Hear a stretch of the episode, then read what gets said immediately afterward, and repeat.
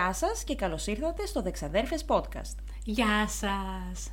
Τώρα κατάλαβα Ναι. τι κάνω σε κάθε podcast που γράφουμε. Περιμένω να αρχίσεις εσύ, γιατί φοβάμαι ότι εγώ κάτι δεν θα πω σωστά.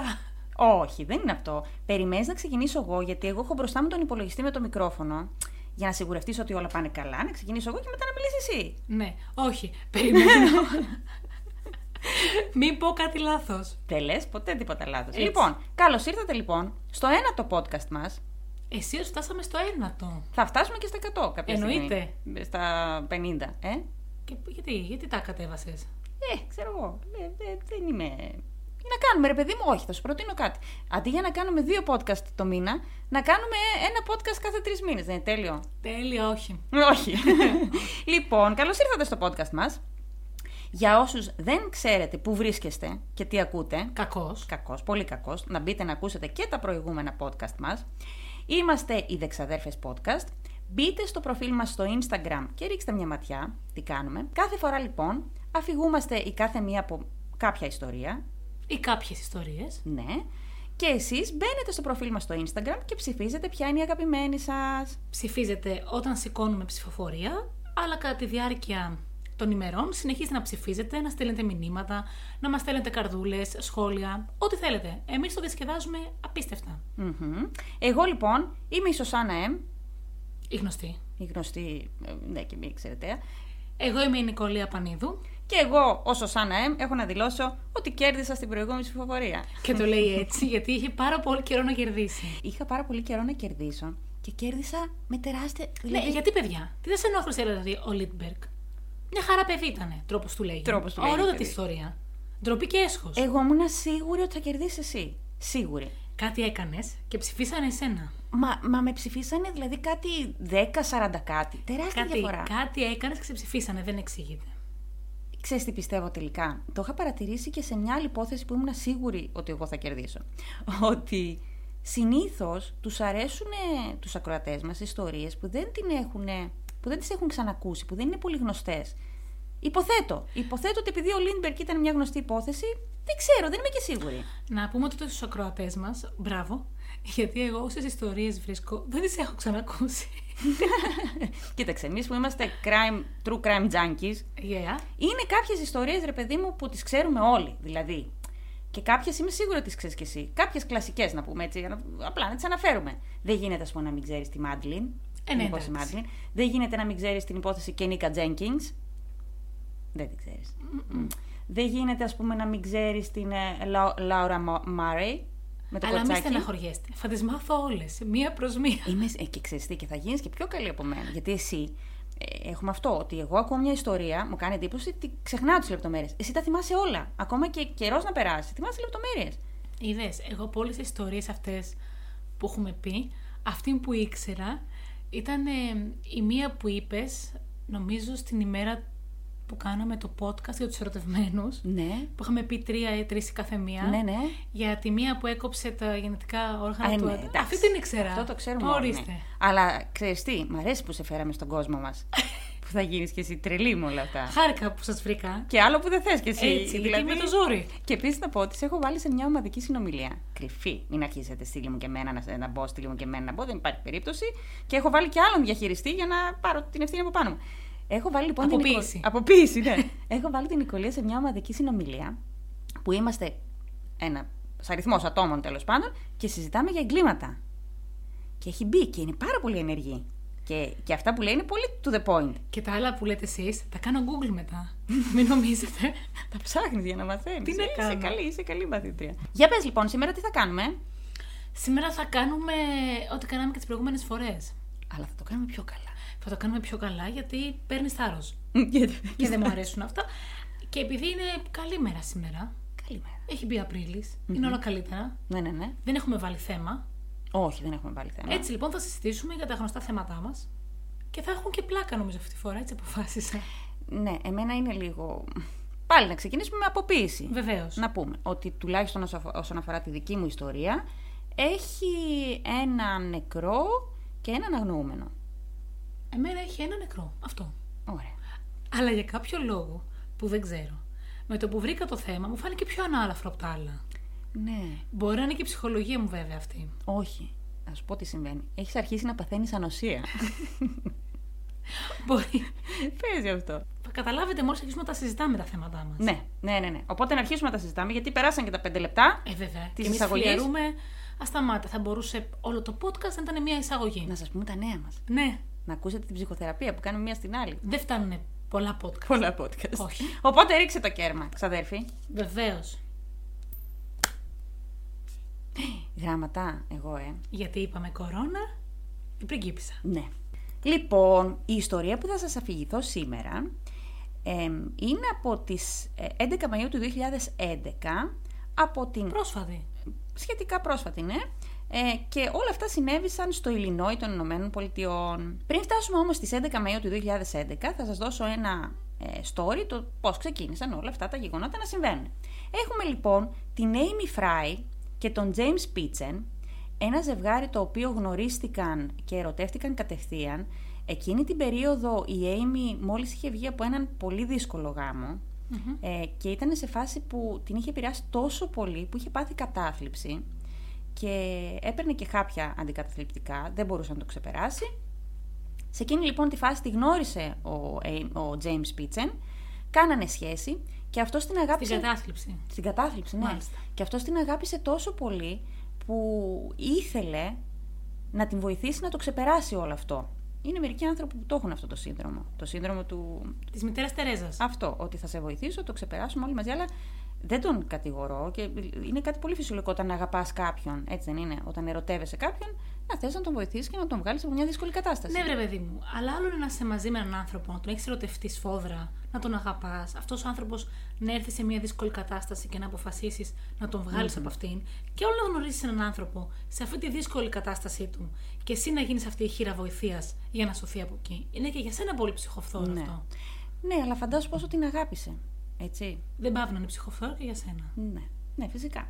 Τέλος πάντων, κάνανε σχέση. Είχαν σχέση εξ αποστάσεως, γιατί ε, ο, ο James δούλευε σε κάποια περιοχή που ήταν μακριά. Τέλος πάντων, ήταν εξ αποστάσεως η, η σχέση. Μετά αποφασίσαν να μείνουν μαζί. Και μετά από λίγο καιρό απέκτησαν και το πρώτο τους παιδί. Μπράβο τα παιδιά. Τον Τίμωθη Πίτσεν. Σου Α. λέει κάτι το όνομα. Τίποτα δεν μου λέει. Μμμ. Σε πολλούς τα λέει, γιατί και αυτή είναι μια πάρα πολύ γνωστή υπόθεση. Μάλιστα. Είναι ο απ- Τίμωθη. Ο Τίμωθη είναι από τις πρώτες υποθέσεις που ε, διάβασα και ασχολήθηκα όταν άρχισα να ασχολούμαι με το True Crime. Ο Τίμωθη λοιπόν ήταν ένα αγοράκι πάρα πολύ χαρούμενο, πολύ προσκολλημένο στη μητέρα του, είχε τρελή αδυναμία στη μητέρα του, αλλά και η μητέρα του επίσης. Όταν γεννήθηκε ο Τίμωθη, η μητέρα του για αρκετό καιρό δεν φαινόταν να έχει κάποιο θέμα πάλι με την κατάθλιψη. Φαινόταν σαν να το είχε ξεπεράσει. Ήταν πάρα... Και είναι λογικό νομίζω ως ένα βαθμό. Ε, φαινόταν να είναι καλά, να είναι χαρούμενη, είχε ε, σταματήσει και τα χάπια την καταθλιπτικά και όλα φαινόταν ότι πηγαίνουν καλά. Ωραία. Κάποια στιγμή λοιπόν η σχέση του ζευγαριού άρχισε να έχει προβλήματα, κυρίως για οικονομικά θέματα. Τώρα δεν γνωρίζω αν εργαζόντουσαν και οι δύο τι ακριβώς συνέβαινε, αλλά άρχισαν οι μεγάλοι καυγάδες. και μάλιστα μια μεγάλη κρίση στο γάμο ήταν όταν ανακάλυψε ο James ότι η γυναίκα του είχε ακόμα σχέση με τον πρώην σύζυγό της. Ο οποίος την είχε φέρει στην κατάθλιψη. Μμμ. Ωραία. Βλέπουμε ένα μοτίβο εδώ, έτσι. Το ξέρουμε αυτό το μοτίβο. Δεν είναι κάτι άγνωστο. Ε, ο οποίος έγινε τόσο έξαλλος και είναι, είναι λογικό έτσι. Ο άνθρωπος σου, Σου λέει, λέει, εγώ σε βοήθησα, κάναμε οικογένεια, κάναμε παιδί και εσύ και έχεις... εσύ ακόμα με τον πρώην. Ναι. Πάνω λοιπόν σε αυτό τον καυγά, ο James θύμωσε πάρα πολύ και της είπε ότι θα σε χωρίσω και θα σου πάρω το παιδί. Και ότι θα το έχω εγώ και- γιατί θα αποδείξω στο δικαστήριο ότι εσύ είχες κατάθλιψη και είχες θέματα, ξέρω εγώ, και θα, Είσαι μια ανίκανη μάνα και θα το Αυτό. πάρω εγώ. Έξαλλη. Αυτό φυσικά όπως ήταν λογικό, την μητέρα αυτή την έκανε Έξαλλη. έξαλλη, φοβήθηκε πάρα πολύ. Ε, το συζητούσε και με τη μητέρα της και με την αδερφή της ότι είμαι πάρα πολύ φοβισμένη ότι αυτός κάτι θα κάνει. Υπήρχαν φήμες που λέγανε ότι ο James ήταν πάρα πολύ κακοποιητικός, οι οποίες φήμες δεν επιβεβαιώθηκαν ποτέ.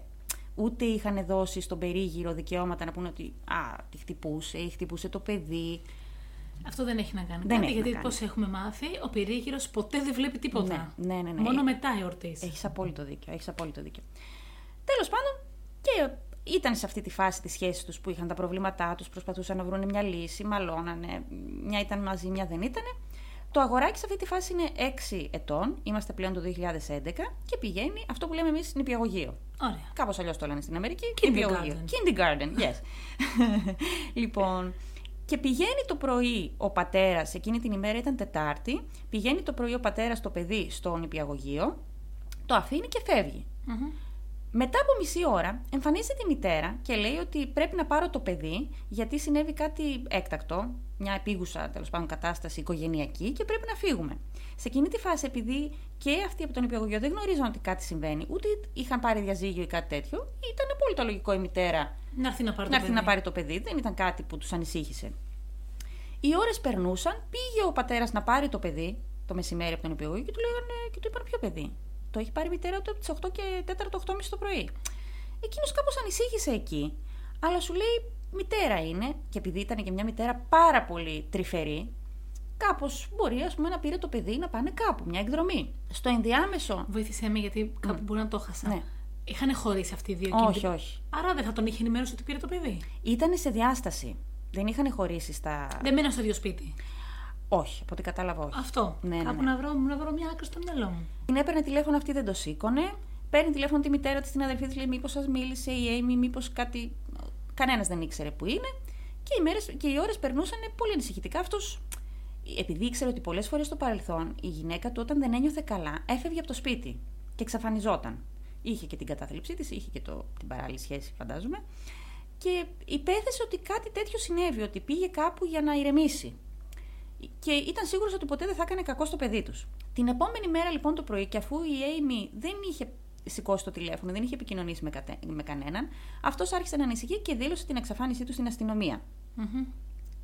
Ταυτόχρονα η Amy, αφού πήρε το παιδί από το νηπιαγωγείο, ε, πήγε σε ένα συνεργείο αυτοκινήτων κατά τις 10 η ώρα το πρωί, άφησε το αυτοκίνητο εκεί, αυτό μιλάμε για την Τετάρτη, έτσι, την προηγούμενη μέρα, Ναι. πριν δηλωθεί η εξαφάνιση, άφησε το αυτοκίνητο εκεί, ε, το αυτοκίνητο είχε κάποιο θεματάκι που έπρεπε λίγο να το διορθώσω, δεν ήταν δηλαδή κάτι σοβαρό, αλλά αυτή, επειδή είχε σκοπό, όπως θα δούμε αργότερα, να κάνει ένα πολύ μεγάλο ταξίδι, ήθελε όλο με το αυτοκίνητο να είναι εντάξει.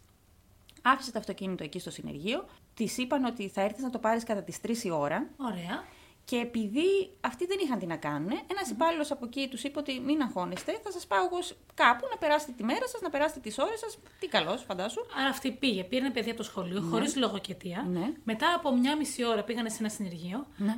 άφησε το αυτοκίνητο, της έμεινε το παιδί αμανάτη που το έχει πάρει από το σχολειο δεν ξέρει τι να το κάνει και πού να πάνε. Και ένας υπάλληλος από, Από το το συνεργείο. συνεργείο, βουλκανιστατέρ. Τους πάει σε ένα ζωολογικό κήπο. Πολύ ωραία. Και λέει. η Απόλυτα μητέρα- λογικά όλα. Απόλυτα λογικά όλα. Και λέει η μητέρα ότι. Χίλια ευχαριστούμε. Χίλια ευχαριστούμε, θα είμαστε εμείς εδώ, ρε παιδί μου. Να Δεν θα το ξαναπάρετε. Και θα περάσετε. Όχι, τελικά γύρισε μόνη της. Πέρασαν τις ώρες τους εκεί. Υπάρχουν ε, υλικό από τις κάμερες ότι όντως ήταν στο ζωολογικό κήπο η μητέρα με το παιδί. Και τρεις η ώρα πήγανε, πήρανε το αυτοκίνητο. Από εκεί και πέρα ξεκινάει ένα, μια πορεία της μητέρας αυτής, της γυναίκας, που είναι πάρα πολύ περίεργη, αδικαιολόγητη και κανένας δεν ξέρει τι ακριβώς συνέβη. Από την Τετάρτη λοιπόν τις- στις 11 Μαΐου μέχρι και, τις, ε, και, και στις 14 Μαΐου η μητέρα με το αγόρι φέρεται να είχε πάει σε διάφορα ξενοδοχεία, resort, τύπου water park, ε, ζωολογικούς κήπους και διάφορα τέτοια, που όλα ήταν σε απόσταση 2 με 3 ωρών από την, από το, από την Ορόρα, την πόλη που μένανε, στο Illinois. Φαίνεται να έχουν κάνει αγορές, ε, ε, του- ε, τους δείχνει δηλαδή στις κάμερες να του παίρνει φαγητό, να περνάνε καλά, να Πέρασαν περνάνε όμορφα. τέλεια. Ναι. Το μωρό ήταν χαρούμενο. Ναι. Αρχικά λοιπόν είχαν πάει στο Key Lime Cove Resort, όπου πέρασαν τη, τη νύχτα. Στις 12 Μαΐου ε, η μητέρα με το αγοράκι εθεάθησαν στο Καλαχάρι Resort. Από εκεί και πέρα η υλικό από τις κάμερες ασφαλείας τους δείχνει σε διάφορα μέρη, σε βενζινάδικα, σε σούπερ μάρκετ, σε τέτοια... Τελείως φυσιολογικά τα πλανα Δηλαδή χαρούμενο το αγοράκι αγκαλιάζει τη μητέρα του. Πολύ φυσιολογικά φαινόντουσαν όλα. Κάποια στιγμή λοιπόν ε, στις 13 Μαΐου, δηλαδή δύο μέρες αφού είχε εξαφανιστεί, κατά τις 12 η ώρα ε, το, το μεσημέρι, η Amy, η μητέρα, τηλεφώνησε σε πολλά μέλη της οικογένειας, τηλεφώνησε και στη μητέρα της και στην αδερφή της και στον κουνιάδο της, τον αδερφό του πατέρα, και τους είπε ότι, κοιτάξτε να δείτε, είμαστε, είμαστε ασφαλείς, ε, δεν κινδυνεύουμε από τίποτα, απλά εγώ ήθελα λίγο να ξεσκάσω. Και γιατί πήρε τηλέφωνο; Γιατί είχε δηλωθεί, από ό,τι καταλαβαίνω, δεν το είδα αυτό κάπου να αναφέρεται, αλλά είχε δηλωθεί η εξαφάνισή της. Και την είπε τύπου Silver Alert. Ναι, και σου λέει: Μην με ψάχνουν και με συλλάβει αστυνομία ή κατηγορηθώ για κάτι. Α πάρω εγώ ένα τηλέφωνο να πω ότι Ωραία. όλα είναι καλά. Αυτό που τους ανησύχησε όμως όλους ήταν πρώτον ότι δεν πήρε τηλέφωνο τον άντρα της να τον ενημερώσει για τίποτα που είναι το παιδί του. Και το δεύτερο είναι ότι όταν πήρε τηλέφωνο τον αδερφό του άντρα της, του είπε ότι κοίταξε να δεις, είμαι με το παιδί, μην ανησυχείτε, το παιδί όμως είναι δικό μου. Με πολύ απειλητικό τόνο. Να συμπληρώσω εδώ ότι κάποια στιγμή ενώ μιλούσε με τον αδερφό του άντρα της, ακούστηκε στο βάθος ο Τίμωθη να λέει ότι πεινάει. Έλεγε μαμά πεινάω και άντε πάμε και κάτι τέτοια. Ένα κλασικό εξάχρονο παιδί. Ναι, Και βαρέθηκα και πάμε. Α, Αυτά τώρα φαντάζομαι ότι αυτή έκανε, γυρνούσε σε διάφορες πόλεις, γύρω-γύρω από την πόλη που, είχαν, που, που ζούσανε, που όλες ήταν σε απόσταση τριών ε, ωρών περίπου μεταξύ τους. Και υπάρχουν και οι κάμερες με το υλικό. Στις 7 και 25 λοιπόν, στις 13 Μαΐου, η, η Amy εθεάθη μόνη της Το απόγευμα. το απόγευμα σε, κά- από κάμερες ασφαλείας σε ένα κατάστημα, ε, είναι τύπου αυτά τα ένα ευρώ που λέμε, αυτό που λέμε στην Ελλάδα, σε μια πόλη πάλι, πάλι κοντά εκεί, στο Ρόκφορντ, χωρίς το παιδί. Μπορεί να είμαι στο αυτοκίνητο. Δεν, όχι, γιατί υπάρχουν, υπάρχει υλικό από κάμερες και από την πόλη, από διάφορα σημεία, που δεν ήταν το αγοράκι μέσα στο αυτοκίνητο. Λοιπόν, μόνη της να ψωνίζει, πήρε μολύβια, στυλό και χαρτιά, Ναι. και φακέλους για να στείλει κάποιες επιστολές προφανώς. Ε, το αγοράκι δεν ήταν εκεί και ενώ τελείωσε με όλες αυτές τις αγορές της κατά τις 8, υπάρχει ένα κενό τριών ωρών που κανένας δεν ξέρει που ήταν. Και μετά ξανά ε, θεάθη η μητέρα στις 11 η ώρα το βράδυ που έκανε check-in σε ένα μοτέλ εκεί στο Ρόκφορντ. Είναι Ωραία. μια κομμόπολη. Ο πατέρας στο ενδιάμεσο έψαχνε τη μητέρα και το αγοράκι. Είναι φυσιολογικό, προσπαθούσε να επικοινωνήσει μαζί της. Ε, ενημερώθηκε και από τον αδερφό του ότι ξέρεις, με πήρε και μου είπε όλα αυτά. Οπότε άρχισε να ανησυχεί πάρα πολύ. Δεν ήξερε τι να κάνει όμως. Και την επόμενη μέρα, στις 14 Μαου, ένας αστυνομικός χτυπάει την πόρτα του και του λέει ότι η Amy, μόνο η Amy, βρέθηκε νεκρή στο δωμάτιό της, στο μοτέλ που έμενε εκεί στο Ρόκφορντ. Είχε αυτοκτονήσει, τώρα δεν θέλω να γίνω πολύ γραφική, γρα, graphic τέλος πάντων, Πρέπει να το περιγράψουμε. ε, έχει κάποια σημασία, τέλος πάντων είχε κόψει τις φλέβες της με πολύ άσχημο τρόπο και πέθανε από αιμορραγία. Εκεί λοιπόν βρέθηκε ένα σημείωμα, το οποίο σημείωμα έλεγε το εξής. Ζητάω συγγνώμη για το χάος που έχω δημιουργήσει. Ο Τίμωθη όμως δεν θα βρεθεί ποτέ. Μην ανησυχείτε, είναι με ανθρώπους που θα τον φρόντιζαν και είναι ασφαλής. Μάλιστα.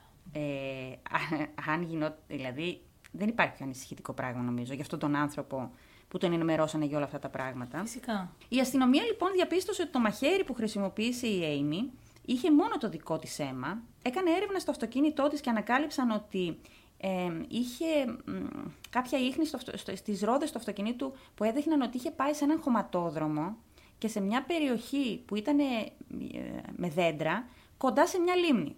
Το οποίο σημείο αυτό δεν εντοπίστηκε ποτέ ότι είχε κάνει όπισθεν. Άκου τώρα να δεις τι βρήκανε από το αυτοκίνητο και μόνο. Ότι είχε κάνει όπισθεν σε μια τέτοια περιοχή με λάσπες και είχε μείνει για αρκετή ώρα εκεί.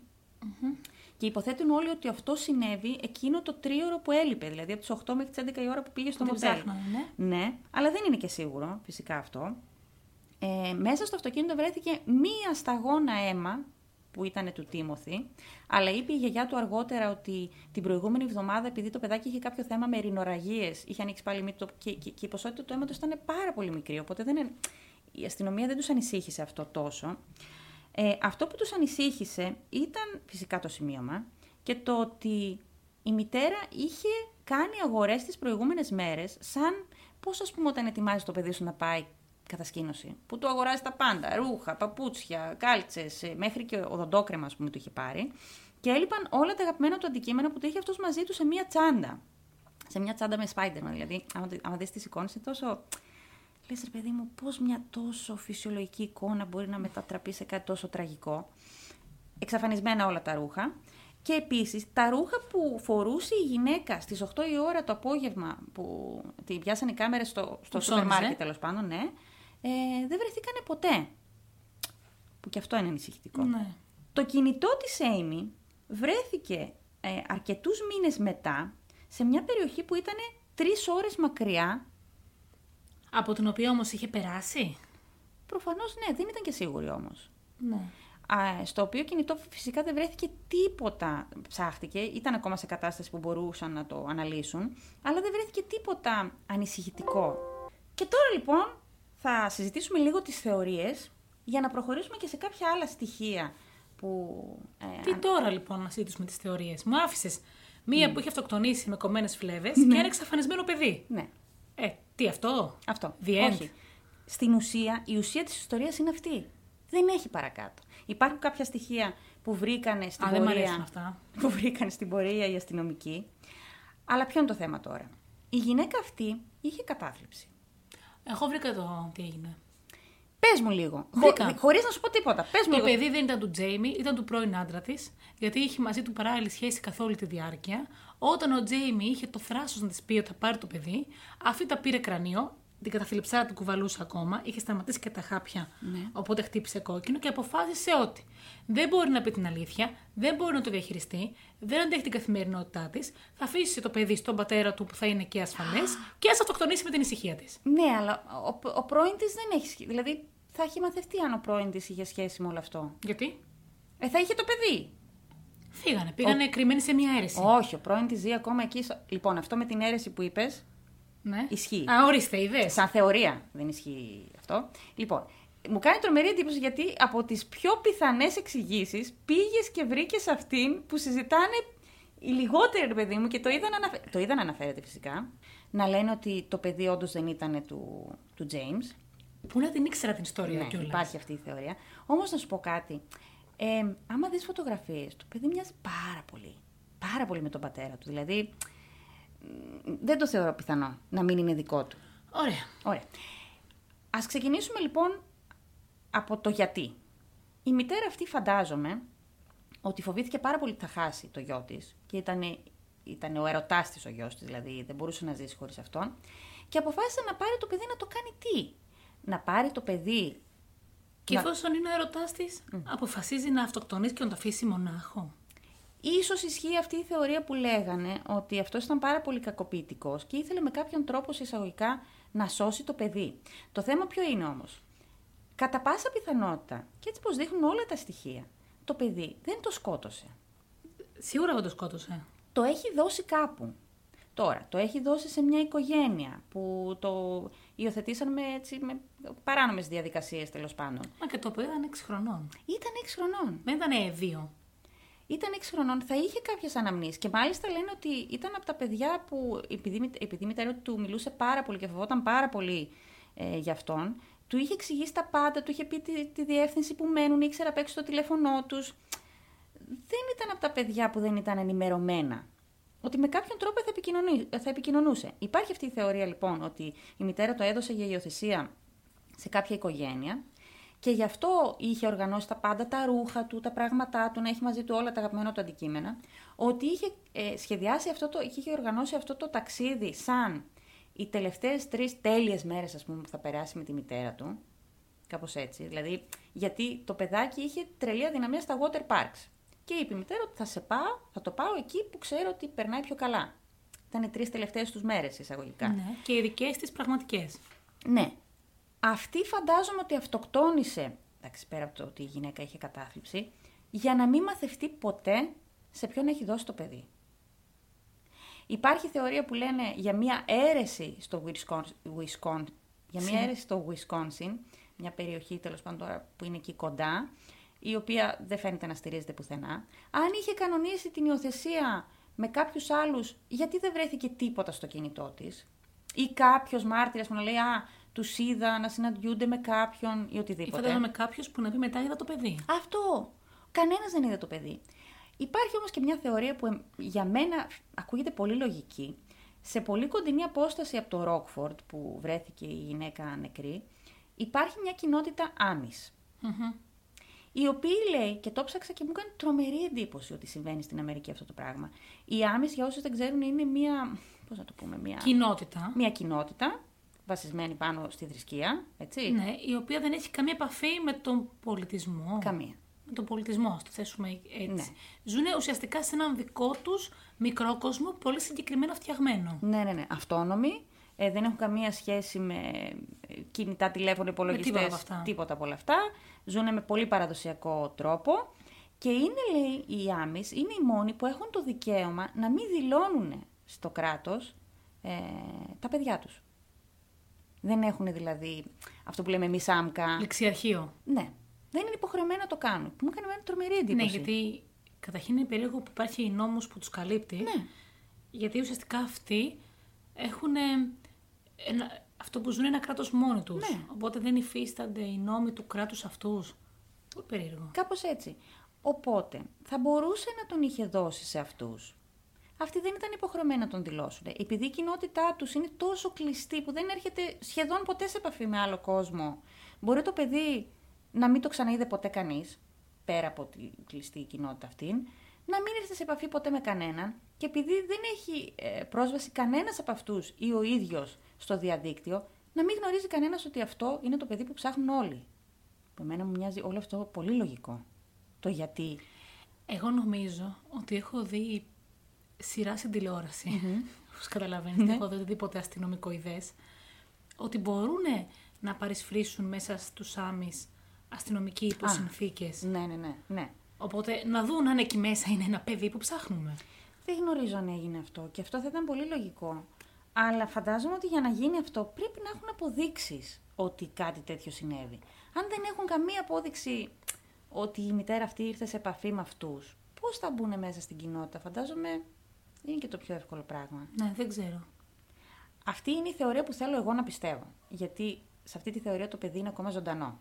Α, όχι. Το παιδί είναι οπωσδήποτε ζωντανό. Α, ε, ε, σε αυτό είμαι, είναι από τις περιπτώσεις που είμαι σχεδόν Κι εγώ. σίγουρη 100% το παιδί ζει ακόμα. Αν ζει το παιδί Κι εγώ, κι σήμερα εγώ. είναι 17 ετών, ίσως φυσικά βρίσκει... Να, παιδιά είναι απίστευτο. Περνάει πάλι ο Μανάβης. Τι θα γίνει με αυτόν τον Μανάβη; Μήπως θέλει κάτι να μας πει να ψωνίσουμε. Ψώνισες. Ψώνισε. Και ναι. εγώ, άρα δεν είναι για μας. Υπάρχει βέβαια και η θεωρία, που δεν θέλω καθόλου να την πιστεύω και δεν τη θεωρώ και καθόλου πιθανή, ότι η μητέρα σκότωσε το παιδί. όχι, όχι. Δεν νομίζω ότι μια μητέρα που αγαπούσε το. Βέβαια δεν ξέρεις πώς γυρνάει το μυαλό κάποιου. Ε, Συνήθως θέματα που έχουν να κάνουν με ε, θέματα ιατρικά, όπως είναι η κατάθλιψη, προσπαθώ να μην τα πολύ αγγίζω, να μην τα, ούτε καν να τα ξεσκονίζω. Ναι, γιατί δεν είμαστε ειδικοί. Ναι, και επειδή είναι πολύ συγκεκριμένες οι καταστάσεις και το πώς μπορεί το μυαλό σου να σου παίζει παιχνίδια τα οποία δεν μπορείς να διαχειριστείς. Ναι.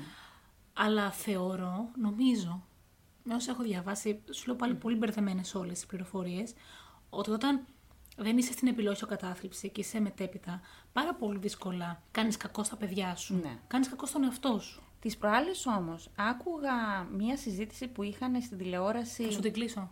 Ποια; Την τηλεόραση. το έχω σκεφτεί και Βασικά για τα μας βλέπω στο γενικά. YouTube. Δεν είναι η Και τηλεόραση. δεν εγώ η είναι αλήθεια ίδια. είναι στο ίντερνετ. Ναι. Αλλά Για λέω το να γνωστό κλείσουμε. θέμα. Λέω να τα κλείσουμε Και εγώ όλοι. λέω να τα κλείσουμε επιτέλους, δηλαδή Ωραία. δεν μπορώ. Τέλος πάντων, για το γνωστό θέμα της Πάτρας και έλεγε, ε, συζητούσε, συζητούσαν για τους λόγους για τους οποίους κάποιος, κάποια μητέρα μπορεί να οδηγηθεί εκεί. Και ένας από τους λόγους ήταν και αυτό που φοβόταν η Έιμι, ότι θα σώσω το παιδί σκοτώνοντάς το. Θα το σώσω από κάτι, από έναν κίνδυνο. Και αυτός ο κίνδυνος ίσως ήταν ο πατέρας. Στο μυαλό το δικό της. Αυτό που συζητάμε. Ναι. Πω πω, να ορίστε, θα τελειώσει ποτέ αυτό το podcast. Αν το πιάσουμε πραγματικά, αυτό το ότι σκοτώνω το παιδί μου για να το σώσω, είναι όλη η ιστορία της Μύδιας. Ναι. Γιατί ο λόγος που σκότωσε τα παιδιά της ήταν για να τα σώσει. Γιατί ο, η Άσονας τα παντρεύονταν μια Ελληνίδα, οπότε αυτόματα τα παιδιά της, όπως και η ίδια, γίνονταν ε, ξένοι, που οι οποίοι είναι εισβολείς. Και υπάρχει και μια πάρα πολύ γνωστή υπόθεση, έχει κολλήσει στο μυαλό μου τώρα, που έγινε πέρυσι, αχ, πέρυσι ή πρόπερσι στην Αμερική, που τελικά αυτή σκότωσε τα δύο παιδιά της, τα τρία παιδιά της, για να τα σώσει υποτίθεται από την καταστροφή του κόσμου, την επερχόμενη καταστροφή του κόσμου. Υπάρχει αυτός σαν μοτίβο δηλαδή. Ναι, ναι, αυτό είναι κάτι τελείως διαφορετικό όμως από αυτό που συζητάμε για την Amy τώρα. Ναι, θα, θα μπορούσε. Εγώ, εγώ δεν το θεωρώ πιθανό. Ούτε ότι εγώ. μια γυναίκα που αγαπούσε τόσο πολύ το παιδί της και είχε. Και μάλιστα βρέθηκε στο, στο δωμάτιο που ήταν αυτή και ένα σιρόπι για το βήχα. Αυτό τους ανησύχησε κάποιο γιατί. Το σιρόπι για το βήχα, ε, κάτω από. αν το πάρεις σε συγκεκριμένη δοσολογία, ε, μπορεί να αναισθητοποιήσει κάποιον ή να σκοτώσει κάποιον. Και λένε λοιπόν ότι του έδωσε το σιρόπι για να τον φτάσει σε σημείο ας πούμε, να κοιμάται το παιδί και να το πάρει και να το σκοτώσει κάποιον. Και ίσως γι' αυτό λένε ότι δεν βρέθηκαν τα ρούχα της. Γιατί αν τον είχε σκοτώσει, αν τον είχε θάψει κάπου, ε, θα φρόντιζε να μην έχει τα ρούχα αυτά με τα όχι, αίματα. όχι, θα κρατήσουμε την προηγούμενη. Δεν, δεν, δεν μου, αρέ- δεν μου όχι, αρέσει. όχι, ούτε εμένα. Και δεν μου φαίνεται καθόλου Θα διαλέξω λογικό. αυτή που μου αρέσει. Αυτό που είναι απίστευτο όμως, για να κλείσω την ιστορία, γιατί ήδη μιλάω πολύ για αυτήν την ιστορία, είναι ότι το 2019, στις 3 Απριλίου, εμφανίστηκε ένας τύπος σε μια γέφυρα πάνω από τον ποταμό Οχάιο, ο οποίος τους έλεγε ότι είμαι ο Τίμωθη. Ότι τα τελευταία 7 χρόνια της ζωής μου με κρατούσαν εχμάλωτο δύο τύποι, bodybuilderάδες πολύ φουσκωτοί, και ότι κατάφερα και ξέφυγα. Ε, η γυναίκα που τον βρήκε το ανέφερε στην αστυνομία. Η, α- η αστυνομία τον ανέκρινε και τους είπε τρομερές λεπτομέρειες. Ήξερε ακόμα και τα γενέθλια του, δηλαδή ε, στις 18 Οκτωβρίου του 2004 ότι Ωραία, γεννήθηκε. δεν το πήγαν στον πατέρα του. Κάνανε τεστ DNA. Δεν ξέρω για ποιο λόγο δεν προτιμήσανε πρώτα να του κάνουν τη- τεστ DNA και μετά. που- όχι, ναι, έχει μια λογική. Και μετά να το πούνε στον πατέρα του. Ο πατέρας του φυσικά χάρηκε και είχε γίνει τότε πρωτοσέλιδο σε σελίδες. Δηλαδή το λέγανε όλοι, το συζητούσαν όλοι και αποδείχτηκε ότι ήταν ένας 23χρονο. Ήταν ένας τύπο. Σαν αυτό που έχω κάνει βίντεο, τον, ναι, ε, τον που Νίκολα έπαιρνε Μπάρκλεϊ. τις ιστορίες. Ναι, ναι, ναι. Και τελικά λέει το έκανε γιατί ήξερε ότι ο πατέρας του αγαπάει πάρα πολύ τον Τίμωθη και ότι ζήλευε πάντα ε, αυτή τη σχέση πατέρα-γιου και ότι θα ήθελε πάντα και αυτός έναν πατέρα που να νοιάζεται για το, για το Παιδί παιδί του, του. Ναι. μάλιστα. Και έφαγε δύο χρόνια φυλάκιση. Ωραίο άνθρωπος. Ναι. Είναι τουλάχιστον στη φυλακή. Περνά, τρώει το φαγητάκι του. Τον προσέχουν. Λες να τρώει, έχει ζητήσει κοιμάται. τηλεόραση και κινητό. Αχ, Θεέ μου. Λοιπόν, όχι, όχι, όχι. όχι. Πες εσύ την ιστορία σου τώρα. Σ' άρεσε η ιστορία μου; Ναι, μ, Ναι, είμαι λίγο τραγική έτσι όπως το λέω. Δεν έχει πολύ ενδιαφέρον όμως. θα την καταλήξουμε την ιστορία σου στην επιλογή που θέλω εγώ. Ότι αυτό ζει και μόλις γίνει 18 Ναι. θα, βγω- θα τον βρούμε και θα πει την αλήθεια. Εγώ είμαι σίγουρη ότι ζει για κάποιο Ωραία. λόγο. Οπότε ναι, μου άρεσε η ιστορία σου. Ναι, είμαι σίγουρη ότι το παιδάκι αυτό ζει. Και μπορεί και να μας ακούει, φαντάζεσαι. Φαντα- ε, δεν ξέρει ελληνικά. Ναι, μπορεί, όχι, μπορεί να ζεις στην Ελλάδα. Και σου δεν το είπα εγώ να ξέρεις. κάνουμε το podcast και στα αγγλικά. Θα είχαμε μεγάλη επιτυχία. Έτσι. Αν μη τι άλλο, θα είχαμε πλάκα. Θα είχαμε πλάκα, είναι η αλήθεια. Ναι, ναι, ναι. Ωραία, για πες τώρα και τη δικιά σου ιστορία. Τώρα θα πω τη δική μου, γιατί αυτό κάνεις όταν ξεκινάς πρώτη. Μιλάς ακατάπαυστα, Ναι. αποσυντονίζει το κοινό και ψηφίζουν εσένα. Και αυτό είναι αδικία και την καταγγέλω. Λοιπόν, εγώ σήμερα, επειδή όπως προείπα όταν αρχίσαμε. Τη μετράς δεν ξέρω, αλλά δεν Μετράω τα μπορούμε. λεπτά. Πολύ και ωραία. βλέπω ότι έχουμε πολύ χρόνο ακόμα. Μπράβο μας. Η Μπράβο. ιστορία μου είναι ατέρμονη. ε, Όπως είπα όταν ξεκινήσαμε, έχω πάρα πολλά κέφια, γι' αυτό και διάλεξα αυτή την ιστορία, η οποία φυσικά δεν έχει τίποτα αστείο, αλλά εγώ έτσι την έκανα στο μυαλό μου. Γιατί Ναι. θα μιλήσουμε για έναν μάλλον φόνο που συνέβη 2 Ιανουαρίου σε ένα ξενοδοχείο. Πες μου πάλι 30. Ε, από, το, δε- από το 20 μέχρι το 30 κάτι. Μέχρι το 35. Έλα. Ορίστε, του Τι 35. παράξενο. Να ρωτήσω κάτι, έχεις καμιά εγκυκλοπαίδεια με όλα τα, τα εγκλήματα από το 1900 και μέχρι το 1940. Όχι, αλλά δεν μπορώ να καταλάβω. Όταν κάνω. Όταν ψάχνω να δω ποια ιστορία θα πω, όλα εκεί πίσω. Έχω την εντύπωση ότι έχει να κάνει με μια προηγούμενη ζωή σου σίγουρα. Ωραία, και τι ήμουν στην προηγούμενη. Εγκληματολόγος το 1935, μάλλον. Όχι, ήσουν Σαρα- ξαδέρφη μιας τρελής. Ξαδέλφη μιας τρελής ήμουνα σε όλες μου τις ζωές. Αυτό είναι fix. και για πες. Και είναι λοιπόν, έγινε ο, αυτός ο μάλλον φόνος σε ένα δωμάτιο ξενοδοχείου. Και 2 Ιανουαρίου. Οπότε αποφάσισα ότι γι' αυτό έχω κέφια, γιατί θα μπορούσε υπό άλλες συνθήκες να ήταν η πρωτοχρονιάτικο πάρτι. Α, 2 Ιανουαρίου. Πες μου λίγο τον αριθμό του, ξενο, του, του δωματίου. Έτσι είναι γνωστό. Αμάν, Α. αμέσω σε όλα, παντού. Παντού να τα ξέρει όλα. Έτσι είναι γνωστό και αυτός ο φόνος. Ναι. Σε αυτούς που ασχολούνται είναι ο φόνος στο δωμάτιο 1046. 1046. Μάλιστα. 1048. 46. 1046, ναι, σωστά. Ναι, ναι, ναι. Όχι, γιατί εγώ έβλεπα ένα άλλο έγκλημα, το φόνος στο δωμάτιο 308. Δεν μας Αυτό αφορά. να έχεις Ναι, ναι, κάνει. ναι. Να έχουμε δύο δωμάτια. Και μετά κάναμε escape rooms. Χαμός θα γινόταν. Είμαστε λοιπόν στις 2 Ιανουαρίου του 1935, όπου ένας άντρας που τον έλεγαν Roland Owen έκανε check-in στο ξενοδοχείο President στο Kansas City στο Μιζούρι. Ηνωμένες Πολιτείες κι εγώ. Δεν πάμε πολύ μακριά μία από την άλλη.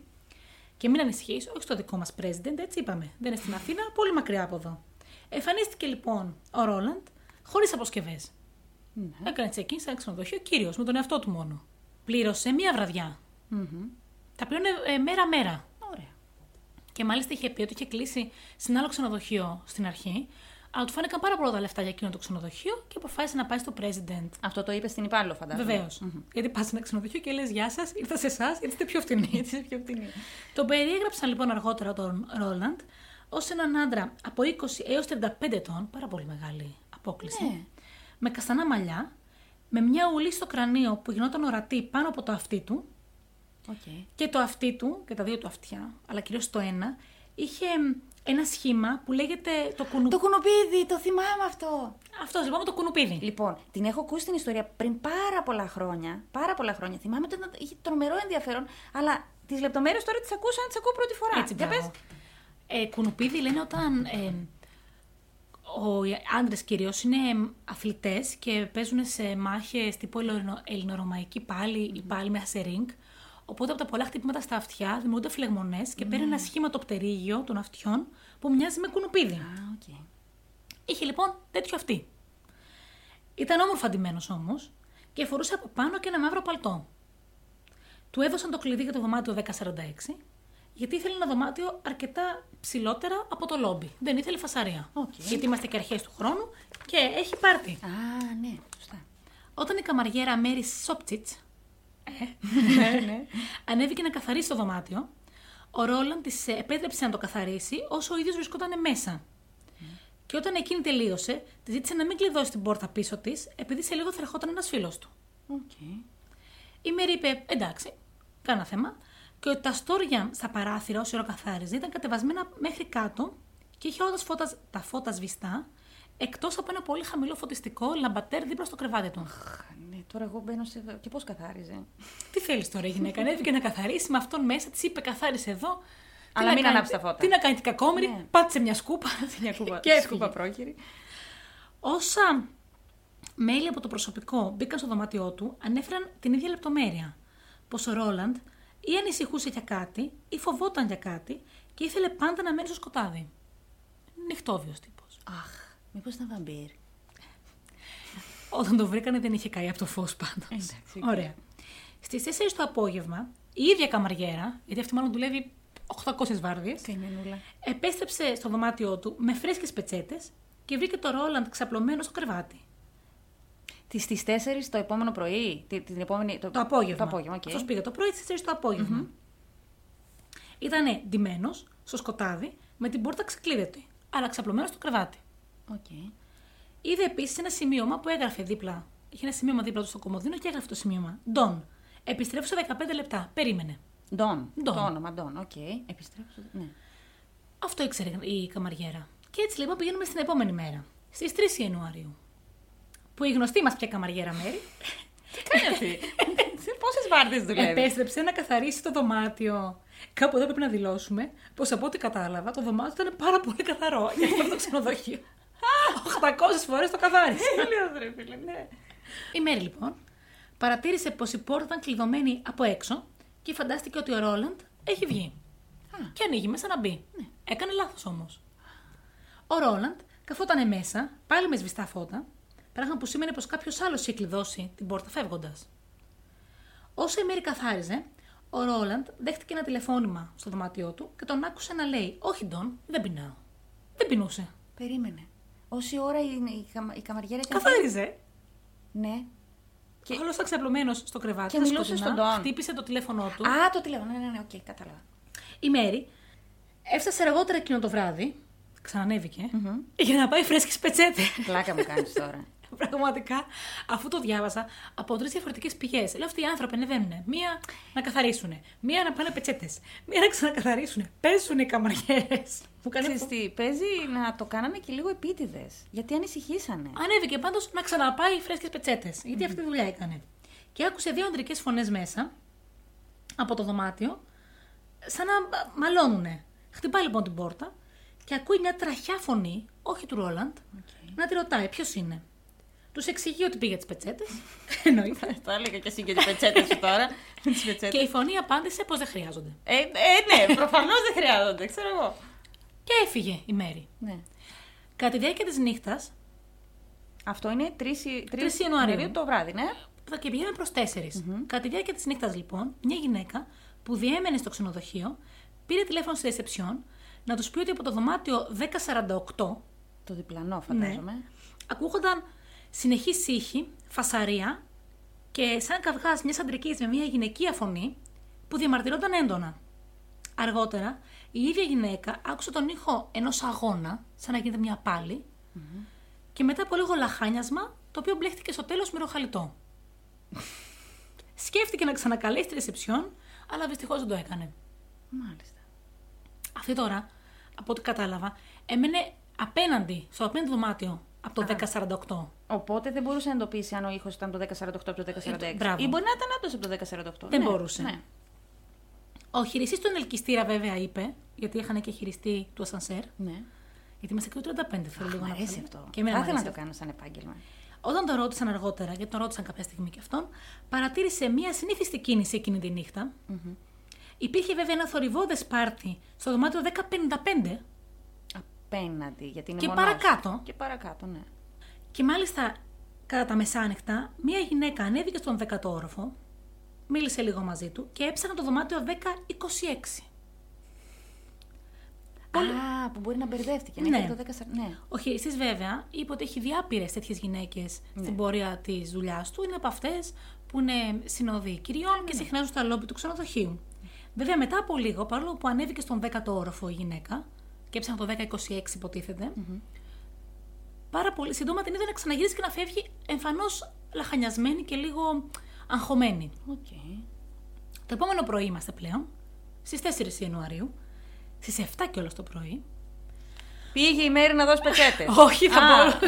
Είμαι, εντάξει. Ο χειριστής του τηλεφωνικού κέντρου Ναι. γιατί είχαν το 35 Αχ, ναι, ναι, ναι, είμαστε, τα έχει θυμάμαι. τηλεφωνικά κέντρα, παρατήρησε πως το τηλέφωνο από το δωμάτιο του Ρόναλντ, το δωμάτιο του Ρόλαντ, είχε μείνει ανοιχτό.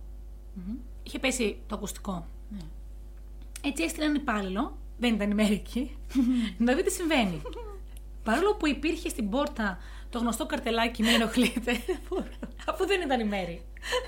Πώς και έτσι. Ε, φαντα... Έναν υπάλληλο είχα τη μέρα, έκανε τα πάντα. Ήταν νωρίς, δεν πρόλαβε, κοιμόταν. και μάλλον είχαν έναν υπάλληλο, γιατί μετά είναι πάλι ο ίδιος που ανεβοκατεβαίνει. Τι λες, ωραία τώρα. Είχε λοιπόν ένα καρτελάκι με το σήμα Μην ενοχλείτε στην πόρτα. Παρ' όλα αυτά χτύπησε πολλές φορές ο υπάλληλος, μέχρι που άκουσε από μέσα μία φωνή που έλεγε Μπες μέσα και άναψε τα φώτα. Μπες μέσα και. Ναι. Ωστόσο, η πόρτα ήταν κλειδωμένη και ο υπάλληλος δεν μπορούσε να μπει. Ήταν 7 η ώρα το πρωί. Εκνευρίστηκε πάρα πολύ ο υπάλληλος, δεν άκουγε κανένα να έρθει να το ανοίγει και φωνάζει: Βάλτε επιτέλους το τηλέφωνο πίσω στη θέση του. Ε, και ναι. φεύγει. Ναι, ναι, ναι. Γιατί, Παρεμπιπτόντως θα σας φέρω πετσέτες. Δεν μπορώ. γιατί φανταζόταν ότι αυτός που είναι από μέσα είναι εμφανώς μεθυσμένος. Κοίτα, είναι λίγο τραγικό που βρέθηκε ένας μικρός. Αλλά είχες δίκιο. Είναι Ε. κάπως αστεία. Είναι, είναι πολύ περίεργο. Έχει κάτι, ναι. Αυτό έγινε στις 7 ώρα το πρωί. Μια μισή ώρα αργότερα, στις 8.30, το τηλέφωνο ξαναμένει ανοιχτό. Α, ενώ Το- εκείνη την ώρα το είχαν βάλει στη θέση τους, Ναι. ας πούμε. Ναι, οκ. Τότε ένας άλλος υπάλληλος ανεβαίνει στο δωμάτιο και μάλιστα με κωδικό πρόσβασης αυτή τη φορά και μπαίνει μέσα. Τι εννοείς κωδικό πρόσβασης. Είχε κωδικό για να μπει μέσα. Κάπως έτσι, 35. δηλαδή. Ένα, ένα password something για να μπει. Α, οκ. Μπορεί να είχε πασπαρτού κλειδί Ναι, ναι, και ναι, να μην κάτι ήταν τέτοιο. πολύ καλό το translate. Ναι. Πώς; Να μην ήταν. Καλή μετάφραση, ναι, Ναι. σωστά. Μπαίνει λοιπόν ο υπάλληλος μέσα, έχοντας όμως αναμένο μόνο το φως από το hall πίσω του, χωρίς να ανάψει το φως στο δωμάτιο. Προχωράει, βλέπει τον Ρόλαντ γυμνό, ξαπλωμένο στο κρεβάτι και υπέθεσε και αυτός πως ήταν μεθυσμένο. Ναι. Τα σεντόνια του γύρω από τον Ρόλαντ ήταν λίγο πιο σκούρα. Τα βλέπει λίγο πιο σκοτεινά. Ναι. Προχωράει ένα βήμα και κλωτσάει το τηλέφωνο. Που για πες. Το σηκώνει, το βάζει στη θέση του και φεύγει. Πλάκα μου κάνεις. Ατάραχος. Εκείνη τη στιγμή που τον είδε γυμνό, μιλήσανε. Κοιμόταν ο Ρόλαντ. Κοιμόταν, οκ. Αυτό είναι στις 8.30. Και φεύγει ο άνθρωπος. Στις 10.30 έως στις 10.45 το τηλέφωνο βγαίνει πάλι εκτός λειτουργίας. Πώς γίνεται αυτό; Ανεβαίνοντας πάλι ο ίδιος υπάλληλος, φαντάζομαι αγανακτισμένος, είμαι σίγουρη, μπαίνει πάλι μέσα και αντικρίζει μια φρικτή σκηνή. Ο Ρόλαντ βρισκόταν σε απόσταση 2 μέτρα από την πόρτα, με το που την άνοιξε, ήταν 2 μέτρα στο βάθος, πεσμένος στα γόνατα και στους αγκώνες του, κρατώντας το κεφάλι του στα χέρια και έχοντας αίμα το κεφάλι του.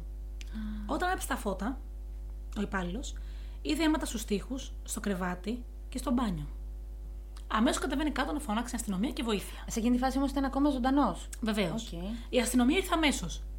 Ο Ρόλαντ ήταν δεμένος με ένα κορδόνι γύρω από το λαιμό του, τους καρπούς και τους αστραγάλους του. Μάλιστα. Κάποιοι, 6 με 7 ώρες πριν τον βρούνε σε αυτήν η μηθανή κατάσταση, τον είχαν δέσει, μαχαιρώσει και χτυπήσει πάρα πολύ στο κεφάλι. Ο λαιμός του είχε ακόμα και σημάδια στραγγαλισμού. Μάλιστα. Οι αστυνομικοί το ρώτησαν αμέσως ποιος το έκανε αυτό. Ε, Και ο Ρόλαντ απάντησε ότι έπεσε στην πανιέρα. Την ώρα που πίνω καφέ θα πνιγώ, ειδοπία. Γιατί δεν είχε πετσέτε. Αχ, δεν μπορώ σήμερα. Δεν μπορώ σήμερα. Γλίστρισα στην πανιέρα. Ότι έπεσε στην πανιέρα. Ναι, δέθηκα. Αυτά. Με ένα κορδόνι. Ούτε από τη- κάποιος γνωστός μας ε, αεροπόρος. Έτσι. Τόσο πιστικά. Συγγνώμη, ναι. Όπως αντιλαμβάνεσαι, κανείς δεν τον πίστεψε. Ο Ρόλαντ Μα γιατί; ήταν πολύ πιστικό. Ο Ρόλαντ λοιπόν μεταφέρεται αμέσως στο νοσοκομείο, όπου πέφτει σε κώμα και λίγες ώρες μετά πεθαίνει. Α, Τα μεσάνυχτα λίγο μετά την 5η Ιανουαρίου. Ήταν πολύ χτυπημένος, ε. Ναι. Οκ. Και πρέπει να τον ε, βασάνιζαν πάρα πολλές ώρες. Μάλιστα. Θεωρούμε όλοι ότι η φασαρία που άκουγε η γυναίκα από το απέναντι δωμάτιο ήταν αυτή. Ναι. Και ακόμα και ο ήχος αν ήταν αγώνας ring, αν υποθέσουμε ότι αυτός ήταν όντως ε, αγωνιστής. Α, οκ. Κάτι γινόταν στο δωμάτιο πολύ περίεργο. Ναι. Γιατί είχε το σημάδι στο αυτί του που. Ναι. Σωστά. Η υπόθεση όμως δεν τελειώνει εδώ. Στο ότι έπεσε σε κώμα και πέθανε ο Ρόλαντ; Όχι. Από τη σκηνή λοιπόν του εγκλήματος είχαν εξαφανιστεί τα ρούχα του θύματος. Ναι. Αυτά μόνο που φορούσε δεν είχε άλλο, όπως είπαμε. Το σαπούνι, το σαμπουάν και οι πετσέτες του ξενοδοχείου.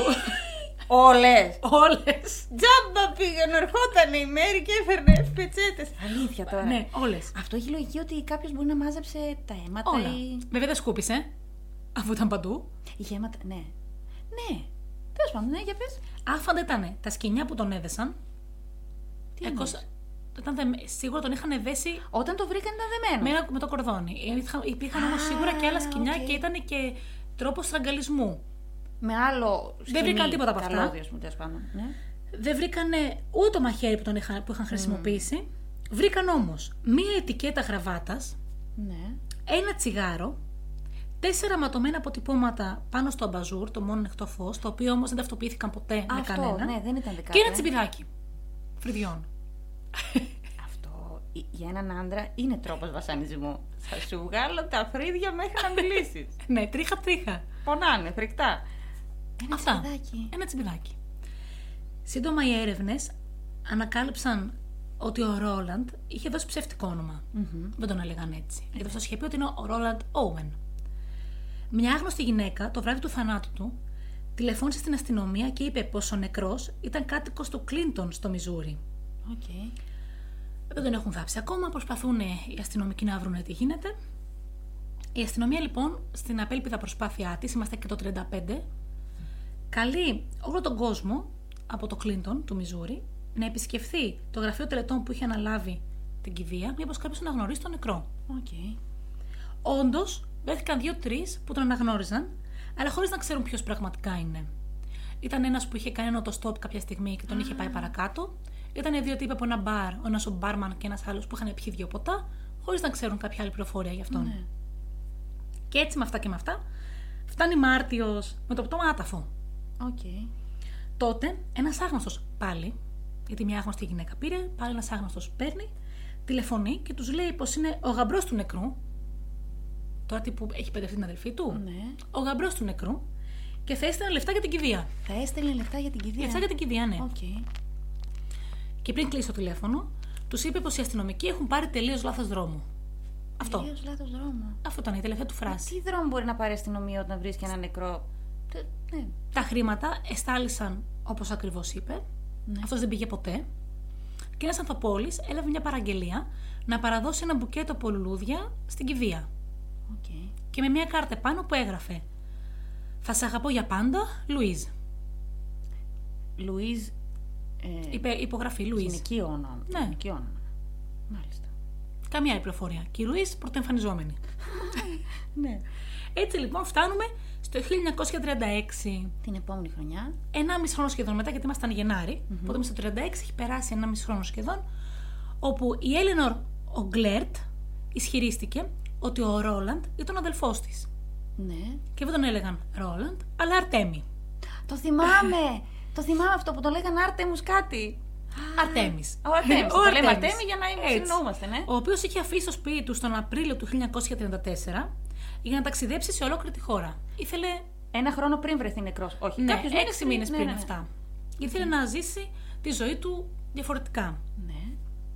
Και εφόσον έχει φύγει το 34 ο Άρτεμις από το σπίτι, ένα χρόνο μετά άρχισαν να καταφθάνουν γράμματα δακτυλογραφημένα από τον Άρτεμι στο σπίτι τους. Α, οκ. Δηλαδή το 35 τον Απρίλιο, που είναι ήδη νεκρός ο Άρτεμις. Α, Από το μετά, Γενάρη. ναι, σωστά. Και στο τελευταίο μάλιστα γράμμα του, τους έλεγε, σε αυτήν και στη μητέρα τους, πως θα γυρίσει ολόκληρη την Ευρώπη. Η μητέρα τους όμως δεν το πίστεψε ποτέ, γιατί ο γιος της δεν ήξερε να χρησιμοποιεί γραφομηχανή. Ε, Της φαινόταν φοβερά παράλογο να τους στέλνει δακτυλογραφημένα γράμματα. και είχε πεθάνει κιόλας. Ξέρω Φυσικά. εγώ. Το Αυτό κυριότερο δεν το ξέρανε. αυτό είναι. Και μάλιστα λίγους μήνες αργότερα, δηλαδή κοντεύουμε σχεδόν ένα χρόνο μετά που έχει πεθάνει Ναι. ο Αρτέμις, τηλεφωνεί ένας άντρας στο σπίτι τους, ο Τζόρνταν, και τους λέει πως ο Αρτέμις του είχε σώσει τη ζωή και πως είχε παντρευτεί μια γυναίκα στο Κάιρο. Μισό. Ο Αρτέμις; Ο Αρτέμις, ο οποίος είναι νεκρός από το Γενάρη, Ναι. που χάθηκες. Προσπαθώ να βγάλω νόημα. Συνέχισε εσύ και θα σου πω. Οπότε έχει περάσει ένας χρόνος από όταν του ενημέρωσε ότι ο Αρτέμις παντρεύτηκε. Οκ. Όμως η αδελφή του το βρήκε τη φωτογραφία κτλ. Γιατί συνέχιζαν να ψάχνουν ποιος είναι αυτός ο άντρας. Ναι. Η αστυνομία. Όταν λοιπόν η μαμά τους είδε φωτογραφίες του νεκρου αναγνώρισε τον 17χρονο γιο της. Αφού αυτόν τον κάνανε 20 με 35. Καταρχήν πολύ άστοχος αυτός που προσδιορίσε την ηλικία. Ναι. Ήταν 17. Ήταν όντως αυτός όμως. Ναι. Έτσι, το μόνο που μάθαμε μετά από αυτόν τον τραγικό θάνατο ήταν η πραγματική ταυτότητα του νεκρού. Ήταν ο Αρτέμις. Ο, Αρ- ο 17χρονος Αρτέμις. Ο οποίος Αυτό είχε πει ότι θα πάω να ταξιδέψω όλο τον κόσμο; όταν έφυγε από το σπίτι, Όταν έφυγε από το σπίτι. όχι σε όλο τον κόσμο, όταν έφυγε από το σπίτι, είπε ότι θα ταξιδέψει σε όλη τη χώρα. Οκ. Στις ΗΠΑ Α, ναι, ναι, ναι. είμαστε. Μμμ. Μετά τα γράμματα που ερχόντουσαν, έλεγε θα πάμε στην Ευρώπη, θα πάω από εδώ. Και αυτά τα γράμματα ερχόντουσαν Ενώ είχε όταν ήταν πεθάνει. ήδη νεκρός. Έλα ρε, εσύ, δεν γίνονται αυτά. Και έτσι δεν μάθαμε ποτέ ούτε ποιος έστειλε τα χρήματα στην κηδεία του, ούτε ποιος έγραψε τις επιστολές στη μητέρα του, ούτε ποιος τον σκότωσε, ούτε ποια ήταν η Λουίζ, ούτε γιατί έγιναν όλα αυτά. Λοιπόν, αυτό βρωμάει χρονοταξιδιώτης. Να ξέρεις, για μένα, στα δικά μου Και μάτια. έτσι λοιπόν δεν μάθουμε ποτέ τι συνέβη στο δωμάτιο 1046 Λοιπόν, τι του θυμάμαι. χρονοταξιδιώτη. Το χρονοταξιδιώτη. Ναι, ναι. Τη θυμάμαι αυτή την ιστορία. Μου είχε κάνει τρομερή εντύπωση. Για, για αυτόν τον λόγο ακριβώς που θυμήθηκα και τώρα που μου τα αφηγήθηκε εσύ. Δεν βγάζει τίποτα νόημα. Γι' αυτό τη διάλεξα. Δεν έχει καμία λογική. Τα πάμε από την αρχή. Βεβαίως. Που η Μέρη πήγε να έφερε τις πετσέτε. Ε, ναι, οι φίλοι μας. Αυτός γιατί να, να είναι στο σκοτάδι συνέχεια; Μόνο σαν να μην ήθελε να τον ξαναδούν. Αυτό ή μήπως φοβόταν ότι κάποιος τον παρακολουθεί απ' έξω και ότι αν άναβε το φως θα καταλάβαινε ότι είναι στο δωμάτιο; Και αυτός ο Ντόν που θα περνοδιάβαινε. και που τον έπαιρνε και του έλεγε Εντάξει, πεινάω». δεν πεινάω. Άρα δεν ήταν κάποιος που ήθελε το κακό του. Άσε που μέσα σε όλα δεν μάθαμε ποτέ γιατί τα σεντόνια του γύρω-γύρω ήταν πιο σκούρα. Ήταν αίμα. Όχι. Ήταν νερό. Δεν έχουμε ιδέα. Καμία πληροφορία από εκεί πέρα. Τίποτα. Καλά, μιλάμε και για το 1935, οπότε και οι πληροφορίες θα είναι περιορισμένες, φαντάζομαι. Αλλά δεν βγάζει τίποτα. να ρωτήσω κάτι βασικό. Το αυτή του Αρτέμι ήταν έτσι όντως; Ναι. Α, ήταν έτσι του. Στη φωτογραφία που βρήκα δεν φαίνεται έτσι το αυτί του. Γιατί είναι λίγο νωρίτερα, λογικά. Θα τη σηκώσουμε μετά στη σελίδα Ναι, μας στο ναι, ναι, Instagram. θα τη σηκώσουμε. γιατί είναι, ήταν πάρα πολύ γοητευτικός άνδρας ο Αρτέμις. Όμορφος, ε. Ναι. Και δεν τον έκανε για 17. Καταρχάς, αυτός σηκώνει φεύγει από το σπίτι του. Αν δεχτούμε ότι είναι αυτός, όντως. Ε, λέει θα ταξιδέψω. Άμα δεν ήταν, γιατί να πει ψέματα η μάνα του; Ναι, δεν έχει λόγο. Και, και, και αν κάποιος αναγνωρίζει κα, ε, κάποιον νεκρό, είναι η μάνα. Ναι, δεν το συζητώ. μόνο. Δηλαδή, δεν πιστεύω ότι υπάρχει περίπτωση να έκανε λάθος αυτή η μάνα. Δύσκολα. Ποιος έστελνε τα γράμματα, γιατί τα έστελνε δακτυλογρα... δακτυλογραφημένα, για να μην Για να μην- αναγνωριστεί προφανώς Φυσικά, ο γραφικός χαρακτήρας. ότι δεν είναι αυτός. Τι όφελος είχε κάποιος να στέλνει γράμματα και να λέει ότι ζει, να ισχυρίζεται ότι ζει, ενώ αυτός έχει πεθάνει και το ξέρουν όλοι; Και αν ας πούμε ότι το έκανε για να μην το μάθουν η, η, η γον- η οικογένειά του ότι πέθανε και πάει στην αστυνομία και ψάξουν για ποιος το σκότωσε. Αλλά από ό,τι καταλάβαμε, ούτε η μάνα του ούτε η αδελφή του είχαν κάποια παραπάνω Ωραία. πληροφορία. Έχω εγώ μια, μια θεωρία που λέει το εξής, ότι αυτός για να έφυγε από τα 17 για να ταξιδέψει, προφανώς είχαν χρήματα. Είχαν οικονομική άνεση. Ή μπορεί να πήγε για να βρει χρήματα. Ναι. Γιατί από ό,τι κατάλαβα, αυτοί οι αγώνες δεν ήταν και πολύ νόμιμοι. Α, οκ. Ωραία. Θα σου πω Αυτά εγώ τα, το τα άλλο. υπόγεια, τα ring που γίνεται ένας χαμούλης, έτσι το ξέρω. Ναι, ναι, παράνομη αγώνη. Ναι. Ε, αν δεχτούμε τη, την εκδοχή ότι αυτοί είχαν πολλά χρήματα και αυτός είχε την οικονομική, οικονομική άνεση να ταξιδέψει σε όλη τη χώρα, έχει μια λογική το ότι κάποιος ίσως ήθελε να, να, να δείχνει ότι αυτός είναι ζωντανός, αν αυτός με κάποιον τρόπο είχε πρόσβαση στον τραπεζικό του λογαριασμό. Τέτοια στοιχεία πουθενά. Πουθενά. Και αυτός πώς ταξίδευε χωρίς να κουβαλάει τίποτα; Δεν κουβαλούσε καν ρούχα. Και σίγουρα υπήρχε τρίτο άτομο. Πρώτον, γιατί ας πούμε ότι η φωνή που άκουσε η, η υπάλληλος, ο υπάλληλος, δεν θυμάμαι, που είπε ότι σίγουρα ήταν κάποιο άλλο. Α δεχτούμε ότι το έκανε αυτός. Δεν ξέρω. Κάποιος ψυχασθενής. Σίγουρα κάπου θα εμπλέκεται και αυτή η γυναίκα που πήγε στις 12 η συνοδός και κατέβηκε μετά. Σίγουρα Εμένα κάπως. αυτή δεν μου φαίνεται. Για κάποιον λόγο ύποπτη. Μα η απέναντι που πήρε για τη φασάρια άκουγε και γυναικεία φωνή. Α, άκουγε και γυναικεία φωνή, ε. Ναι. Ωραία. Με πέρδεψε τώρα. Δεν έχει καμία λογική, τίποτα. Καμία λογική. Πες, ας πούμε, να, θυμήθηκα από πού ήθελα να το πιάσω. Ότι αυτή, αυτή η φωνή που άκουγε, ο, που άκουγε η γυναίκα ή ο υπάλληλος, ε, την έκανε αυτός ο ίδιος. Πες. Όμως κάποια στιγμή βρήκανε και την πόρτα κλειδωμένη απ' έξω. Ο Ντόν θα φύγε. Άρα υπήρχε όντως κάποιο δεύτερο άτομο τουλάχιστον, αν όχι τρίτο. Άρα τον σκότωσε κάποιος δικός του. Και γιατί κατε... Α, αυτό με το τηλέφωνο, το σκέφτηκα τώρα. Το που κατέβαζε κάποιος το τηλέφωνο. σω αυτός ήταν στο κρεβάτι σε πολύ τραγική κατάσταση. Είχαν αρχίσει να τον χτυπάνε, τον βασανίζουν. Και αυτός έριχνε το τηλέφωνο σε μια προσπάθεια πούμε, να ζητήσει βοήθεια. Εγώ φαντάστηκα ότι χρησιμοποιούσαν το, το κορδόνι του τηλέφωνο να το δένουν. Λοιπόν, σε έχουμε κάνει σαν τα μούτρα μας. Ναι, να αυτό ξέρεις. είναι μια αλήθεια, Αυτό, αλλά- δηλαδή εσύ, ο νουμπάς.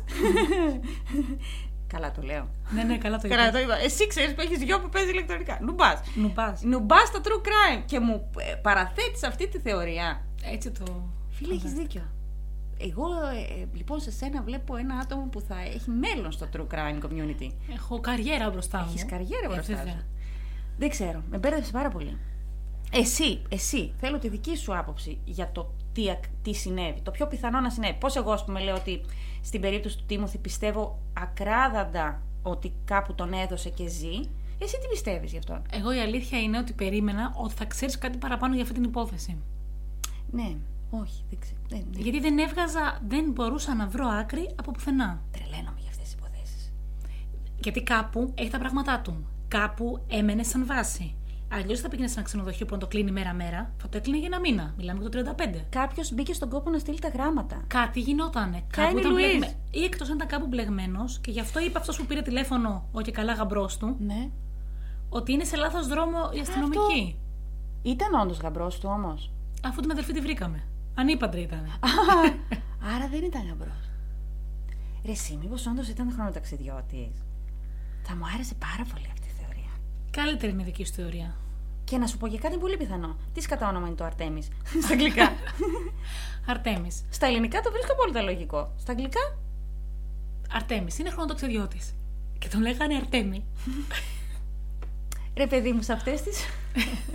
Όπως έχω κάνει και μια σειρά αυτά τα χωρίς ταυτότητα που είχα κάνει, ε, που βρίσκανε α- ανθρώπους σε ξενοδοχεία ή ξέρω εγώ δολοφονημένους που κανένας δεν ξέρει ποιοι ήταν. Μέσα στο δικό μου το μυαλό είναι πολύ λογικό το... Επειδή έχω δει όλα αυτά τα βίντεο σου, Ναι. το σκέφτηκα κάπου. Λέω αποκλείται αυτός να ήταν κατάσκοπος. Γι' αυτό να μην έχει κανένα στοιχείο πάνω του. Ναι, αποκλείεται. Αφού βρέθηκε η και πολύ μαμά του. μικρός. Ναι, όχι, ναι, δεν έχει λογική. Το 35, ε. Ναι. Είναι λίγο πολύ κοντά ανάμεσα στου πολέμους, αυτό σκέφτεσαι. Αυτό στους- σκέφτομαι. Ότι δεν... Δεν ξέρω. Να πεις ότι ήταν ας πούμε, στην περίοδο του ψυχρού πολέμου ή οτιδήποτε λίγο πιο πριν. Λίγο... Δεν, δεν, δεν ξέρω, μπερδεύτηκα. Γι' αυτό λοιπόν, εσείς που μας ακούτε, στείλτε ένα μήνυμα να μας ξεμπερδέψετε. Και, Όποιος ξέρει τι συνέβη, Ναι.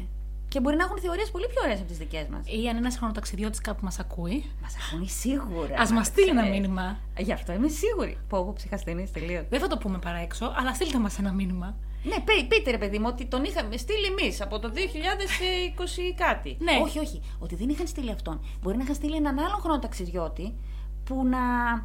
Κα- με κάποιο τρόπο να, είχ- να είχαν εμπλακεί σε αυτή την Θα υπόθεση. τη βάλω στη σίγαση τώρα, την άλλη ξαδέλφη.